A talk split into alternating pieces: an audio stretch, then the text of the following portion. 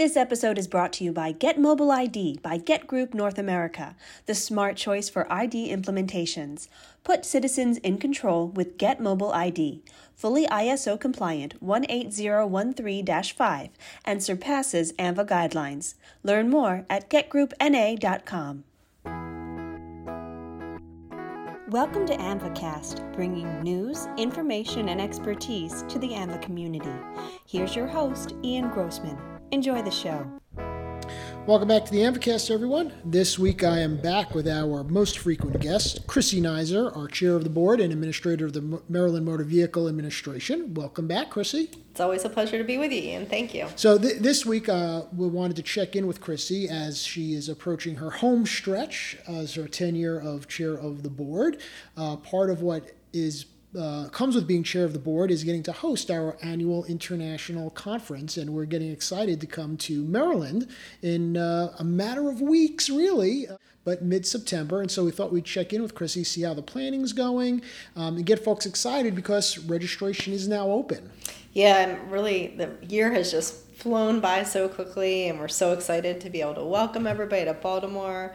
The ANVA team, as well as our team in Maryland, are really working hard to provide some unique experiences and hopefully a lot of fun as we bring everybody together. And you know, haven't had an AIC in a few years, unfortunately, that's right. Due to everything going on in the environment. And so we're so excited to be able to host this year and bring everybody together from some unique experiences, I think. So let's talk a little about those unique experiences, because certainly even though it's been, it'll be the first in-person AIC since 2019 in Omaha. There are some fundamentals everybody will expect. Certainly the great educational sessions, some of the topics that are evergreen topics, some new topics that people can see by looking on the agenda on the website. Of course, we'll have the opening session, which, let's talk a little bit about the opening session, because I think ANVA has retained some traditions and some natures of ceremonial activities that maybe a lot of organizations don't really do anymore. No, it's true. I mean, I think the opening session really sets the tone for the rest of the conference. It brings us back together as a community to remind us of why we're there, whether it's a presentation of flags, law enforcement's involvement in that process. It reminds us who we are as a community and what we're all about. We're going to be proud to have one of our employees sing the national anthem and the Canadian anthem. And, it's just really a symbol of pride for us to have one of our employees, our supervisor, actually used to be at the Baltimore City branch, now is in the county branch office, but a member of the community, to be able to provide that. It's always something that's very touching, I think, attending those ceremonies and learning a little bit more about each of the jurisdictions when we attend. And in the formal annual membership meeting that's a part of those opening sessions, some might think it's a little stodgy, but at the end of the day, ANVA is a nonprofit association that's obligated by its bylaws to have an annual membership meeting, and it's the one time where all 69 jurisdictions have the opportunity to be in the room, vote on their officers, vote on policies, vote on bylaws changes. Not that we have bylaws changes this year, but to go through that important process as a responsible organization. That's right. We do have several policies that the members will be considering. It is an important process. As we always say, it's an organization that's by the members for the members, right? It is meant to be reflective of what's going on in the community and to make sure. That's why we have these annual meetings, to bring everybody together and vote on those important issues. Now, in addition to some of those traditional elements like that, along with, of course, the closing banquet, our past chairs breakfast, where we get an opportunity to honor your predecessors and welcome you into that club, if you will, we are trying some unique things this year. Those who know Chrissy know, of course, she's always looking, how do we innovate and change and take what works and sustain it and then build upon it. And so this year we're doing what we're calling immersive learning experiences.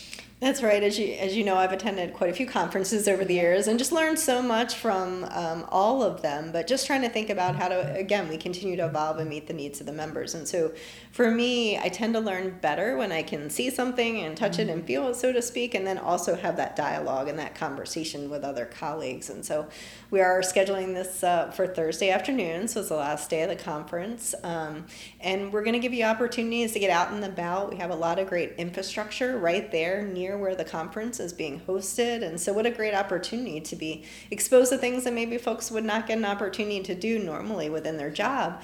But each of these really touches what we do every day and can kind of provide you with that unique insight that you might not get just sitting in a session in the conference hall. So let's go through them. Let's go through them one by one so people can hear about them, learn about them, understand, so that if they're considering registering for the conference, they can keep this in mind when they're looking at the agenda. No, that sounds great. So first of all, one of the opportunities is to go to the Port of Baltimore, and that is, I think, a unique opportunity because it is, again, so close to where we are. You don't often get the opportunity to be on a functional port. Mm-hmm. A lot going on. Security, obviously, is high. So we'll get you on the port grounds and take you throughout the facility. It's interesting that Baltimore also has one of the strongest businesses when it comes to automobiles. Mm. And so as you think about what we do, as you think about stolen vehicles being imported, being exported, you know, I was just talking to a colleague who was telling me a story about these vehicles that were stolen from one state, attempted to be washed through the port in his home jurisdiction and then sent overseas. So as we look at the operation of the port, and we'll have the opportunity to hear from one of the professionals, one of the executives there, it's through that lens of, okay, how does what's happening here in this very sophisticated operation, when you see the cranes, it's quite impressive, yeah. But how does that impact what I do back in my job in terms of our reliance on Envitas, you know, making sure that we're doing the necessary verifications we need to do to make sure that we're not allowing these vehicles to be stolen or those titles to be washed and then moved outside the country. Yeah. So obviously there's that direct connection of importing and exporting vehicles through the port. And then those that, you know, may work in other spaces, understanding the business impact, the economic impact of ports. You know, we talk a lot in our business, we talk about everything that you touch, feel, use, buy, and sell, you know, came on a truck, right? The last mile came on a truck. But before it got on a truck, most of it came through a port, and we sometimes forget, you know, that role that it plays in the economic engine. No, that's a great point, and obviously our role with CDL drivers and the shortage that we've seen over the last few years and that direct impact in terms of, you know, how those goods get from where they are in the port to our homes. So yeah, all of those pieces of transportation kind of come together, as well as the security role that is played at the port itself. And so I think it will provide folks a great perspective to take back to their home jurisdiction. Yeah. It was, I've not had the opportunity to tour the Port of Baltimore, but some years ago I had the opportunity I toured the Port of Buffalo. So that was the one chance where I, you know, was able to, you know, walk up and down and see it in action. And it is eye-opening. It is. Yeah. All right, so that's the port. What else we have? So hopefully most of you will be flying if you're not driving through BWI Thurgood Marshall Airport. Mm-hmm. But we're going to give you the opportunity to come back again and see a little behind-the-scenes tour. Obviously, mobile DL is a huge topic of conversation. And we want folks to be able to see the process. We've worked with TSA, and they're going to partner with us to allow folks to be able to see how that process works, how somebody gets cleared. Obviously, we're issuing MDLs in Maryland as well as other jurisdictions who are doing it. So we'll give folks an opportunity to see how that process actually works firsthand. And then we'll have a session right there at the airport. They've given us some space where we'll be able to have states talk about the implementation process. I've heard a lot of questions from jurisdictions who are in the process, trying to work through it. What do I need to do? And so, you know, having states talk about the planning process for MDLs, I think now's the right time for that conversation. The pop-up classroom did a great job of giving the overview. Yeah, now what do we need to do nuts and bolts to prepare? Right. So at the airport, it's a place where they'll get to see both somebody using an MDL credential as well as understand the technology that TSA is using to read it. Very specific to that use case pilot of MDL and TSA. That's right. So they'll be able to see it both from the end user standpoint as well as the TSA perspective. And so they'll have some folks there that'll explain the hardware and how that works and what the verification process is. So we'll get to see a little bit behind the scenes of the process and what you can expect if you're working with TSA in your jurisdiction. And I guess it's a good excuse to give another little plug for those that don't know the geographic layout of how convenient, for those that are flying, how convenient BWI will be to getting to the AIC location.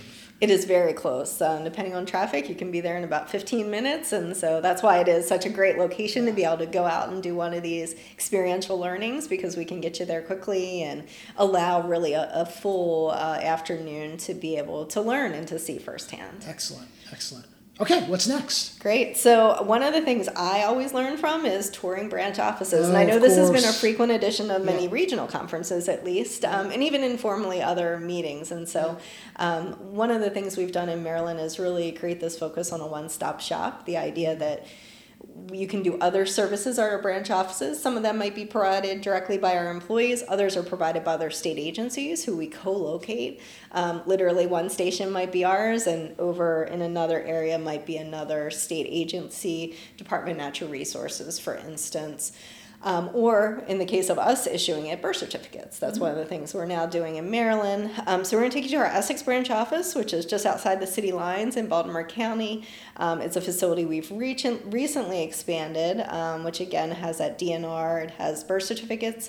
It also has our Department of Veterans Affairs, which I think is a kind of a unique partnership we've done in Maryland. They have regional representatives at the state level that help walk veterans through the benefits that they should have access to.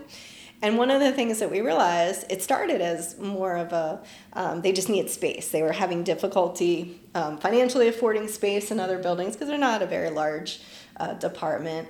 And we were able to offer them rent-free and office space. But what we very quickly realized, it wasn't just about that physical space. It was about how do we continue to wrap those services around a veteran, because many things that we provide at motor vehicle agencies, you know, provide some additional benefits, whether it's to currently serving military or to veterans. And so these have become really great partnerships. And so literally somebody might be walked from that Veterans Affairs office directly to the counter to be able to assist with titling or some other issues that they might be struggling to figure out. And so we're really proud of that partnership. So I always love to see how, you know, other states do their operation. And so this is a great opportunity, I think, for folks to get behind the counter and see what's happening. We just completed our modernization, so that'll be another big thing for folks. I know there's always a lot of interest out there in modernization. Modernizations are never complete, but we've just reached a milestone in it, so that's exciting. So you'll be able to see how the new systems are working and see how the counter staff have adapted to the new screens and are working through that process. And, you know, maybe even see, you know, the behind the scenes of how some of the ANVA systems integrate into your daily business. That's exactly right. And so, you know, my hope is that I always learn something when I do one of those tours. There's always something you can take back. I remember, I think we were up in Maine, and they took license plates and they created station numbers. And so if you do the tour, you will see we now have our station numbers on license plates, because I thought it was such a nice way of, you know, engaging the business that you do every day and making things a little more colorful. You know, it's not just a black number at the top of the station. So from those kind of little things to the much bigger strategic one-stop shop, does this make sense in my state? You know, I hope that folks can take something really concrete back from that experience. Excellent. So that's the Essex branch. That's the Essex branch office, that's right. So one of the other experiences will be with our transportation authority. So it's kind of a two-part. So depending on how you come to see us, there is a tunnel in very close proximity, and they have a command center right there, which, as you can imagine, transportation authority in charge of tunnels and bridges. And so anytime you have an incident in that kind of facility, obviously the risk is much higher. So that command facility is located right there. And that's where, you know, their law enforcement arm of that agency is going to manage that incident, along with obviously their operations folks. And then actually you can go underneath the tunnel and see all the infrastructure that goes into that, right? Think about the ventilation, you know, all those things, not just the structural, you know, aspect, and making sure that sound drainage is a huge issue. So really thinking about, you know, these structures that maybe we go through all the time, depending on where you live, or maybe not so frequently, but, you know, kind of getting underneath the cover and seeing what makes it work. When you say go underneath the tunnel, I don't know that, you know, people that maybe haven't worked in that side of infrastructure don't always realize when you're driving through a tunnel, you're driving through a tunnel inside of a tunnel. That's right. And so, you know, there's a outer tunnel that has all of the, you know, support mechanisms that you can physically walk through, and that's what our folks will have a chance to actually walk through and see, while there are cars whipping through above them without even knowing. Who knows? I don't know if you've done it before, how loud it is. Is it a thing you could hear, or is there so much insulation you don't know that the cars are above? Yeah, no, that's a great point, because if you think about it, they have to get down underneath there to be able to work on things, right? So there has to be a structure underneath to support the folks who are supporting the infrastructure. And so, yeah, I've actually never been underneath there. I drive through there almost every day. But yeah, it is fascinating to think about, okay, so we've got a tunnel going underneath. That's where the harbor is. So you've got water in certain areas, and then you've got the infrastructure underneath. So it really is fascinating. So again, hopeful that folks, I know a lot of our jurisdictions work with their tolling authority or Easy Pass authority. And so this is a way to get a little bit of insight in some of the work they do every day. And will there be some conversation around that as well, the toll infrastructure side? So it's both the infrastructure, incident command, just the cool factor, if you will, going under a tunnel. Yeah. And then there's also the conversation around tolling and toll collection, which I know you don't own, if you will, in the Maryland MVA, but you're all part of the DOT, so it's a very close relationship. Definitely. Our executive director of the tolling authority will be there to welcome everybody and give a little overview of the agency. Certainly that relationship, even if you don't have a tolling authority in your state, your residents probably drive through a state that does have a tolling authority. And what does that mean? How do we exchange records with tolling authorities? You know, it's been a big issue over the last several years. So I think that operational conversation is important in terms of MVA operations and engagement. Certainly, and as they would see in the tunnel, as you move to more all-electronic toll collection, that ability to collect from out-of-state drivers, and I know that's especially a big deal for a state like yours where, you know, in that mid-Atlantic corridor, you've got so many out-of-state drivers coming through every day. Not to turn this podcast into a toll reciprocity conversation, maybe we'll come back to that another day, but you know, it's another element of how these immersive learning tours really start to impact what we're doing in the motor vehicle agencies day in and day out. It's definitely true. I mean, think about the license plate readability, right? AMVA's got a program where you can put your plate through that readability.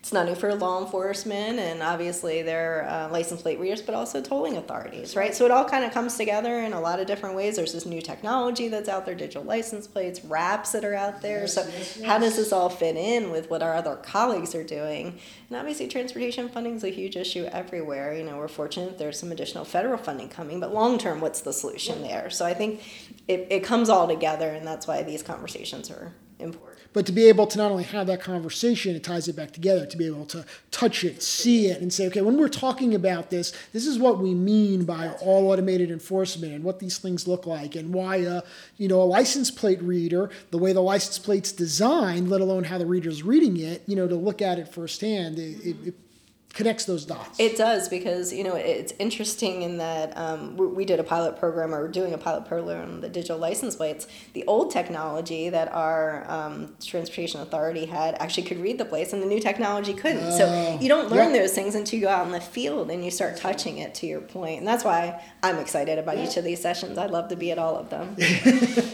We've tried cloning you before. I'm jaded. So well, no, I don't think people would want that. What else you got?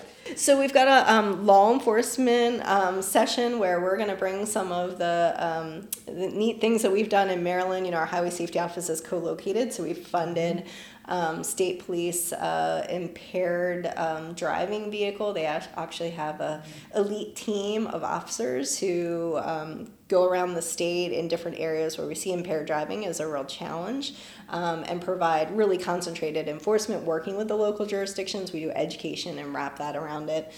So that'll be one of the things you'll be able to experience. So it's about bringing out some of those great ideas that have happened around the country, and, you know, trying to provide that for law enforcement to really, again, have those conversations about how can I apply that back home. I think that's what we all want, right? We want to learn something that can help benefit our jurisdictions. And in that case, again, it'll be this immersive experiential learning, but we're going to bring that to the hotel. We're going to bring that's a little different. That will be off-site. That'll be more there, but it's still that same kind of touch, feel, learn, discuss. It's a great point. So we'll be at the hotel because we can bring that equipment and those tools and things there. But, you know, we really want to make sure that we're covering our law enforcement needs as well and providing them with some unique opportunities to have great conversations about what's going on out there. So now that we've got everybody excited about this, it's probably fair to let folks know when you sign up and you register for the AIC, it's not that you'll be able to sign up for one of these yet. We're going to be back in touch with instructions how to sign up. And I think also just, you know, so expectations are managed. We're working on capacity limits for these, and so more guidance will be out. So yes, we want you to be excited about them. And more information is going to be coming soon about the immersive learning experience. That's true. And some of them, like for a port, obviously there's some security things. We'll just need some additional information for you, and that's why the sign-up's a little bit separate. We do have one more, which is the Living Classrooms, our charity. Yes. Our charity, which is Baltimore-based. It was really important to me to give back to the community, and Living Classrooms does a lot of great work from job development and really making sure that our young people have the skills that they need to be prepared to go out in the world. Shipbuilding has an incredible history in Baltimore, and they've got this beautiful old facility right not far from where we are, frankly, in the hotel. You could walk down to it. And so they'll talk a little bit about how that area came to be, mm-hmm. how that building and that facility came to be, but also what they're doing today. And I came to interact with them when I was in Leadership Maryland program and was really touched by some of the young people that were involved and, some of the things they were doing. They were teaching them at the time some woodworking skills, and then they were selling chairs and other, beautiful furniture that they made with the idea that teaching them these skills is something that they'll hopefully use for the rest of their lives. Even if that's not their profession, it's just great skills to be learning. So hopefully, like me, many of you will share that same just passion for wanting to help these kids move forward, and we're excited to be working with them as our charity this year. And so for those who don't know, ANVA's got a really strong tradition of trying to better the communities that we're in. And one of the ways we do that is at, AICs and a number of the regional conferences, the chairs or presidents choose local beneficiaries to help raise some money for. And in this case, you've chosen the Living Classroom. And I believe if you go to that learning experience, you won't only learn about the charity and what they're doing to help folks in need, but they've got a really fascinating museum at one of their facilities around, like you said, the history of shipbuilding and the African-American community in Baltimore. That's right. And so for folks who are interested in history, Baltimore and Maryland have a really rich history, and we're going to try to expose you to some of that at the conference, but definitely that's an experience where you'll learn a lot about how it developed as part of Maryland, what it means to the economy of Maryland in terms of our waterways, not just Baltimore, but the Eastern Shore and the folks who live throughout the state of Maryland. And so, if you're interested in history, that would be a great one. And so as we're talking about raising some funds for this very worthy cause, it's a good opportunity to maybe talk about one of the fun things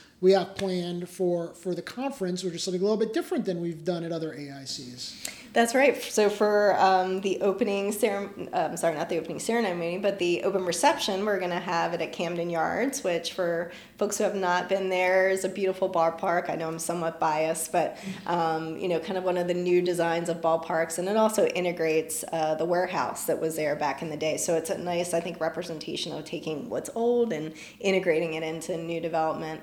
So there's no ball game, unfortunately, but we'll have a great space there by the warehouse, if you've seen that in pictures of the stadium, and some areas where the Hall of Fame statues are, and just, a lot of space to be able to maneuver around and re-engage with folks that maybe we haven't seen for some time. So as part of that, we're going to integrate the charity and raising funds. So there'll be an ability to do some games. Rhonda did a great job, I think, in the tricycle races, I think, that we had a few years ago. And I tend to think we do best when we're doing something, when we're engaging in activity, as a community, we come together. So we thought about, and we're working on different kinds of games that folks can engage in.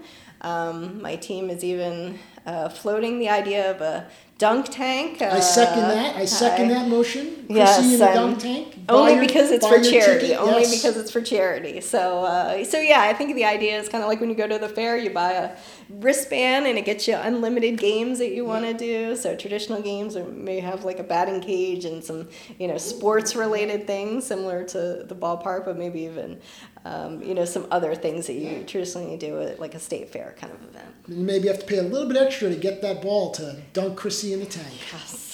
Try not to think too much about it, but yes. We'll do that. And I guess I'm going to put on my baseball geek hat for a second. The exciting opportunity to go to Camden Yards, for those that haven't been there, you talk about the older style. For those who don't know, the last 30 years or so, as you've seen this movement of new ballparks built to look like old ballparks, all started with Camden Yards. When Camden Yards was built in the early 90s, I believe it. It's actually the 30th year anniversary, so it's a great time for us to be going there. They're celebrating the 30th year anniversary just this year. They were the first that took that approach, and it created that renaissance of build new parks, but make it look and feel like old. And, you know, it would be hard to say that the first one still didn't get it the best. I know that's not correct grammar there, but, you know, it's hard to compare one that found that sweet spot of a new ballpark that feels like you're stepping back to the way baseball used to be. But again, this is not my baseball podcast.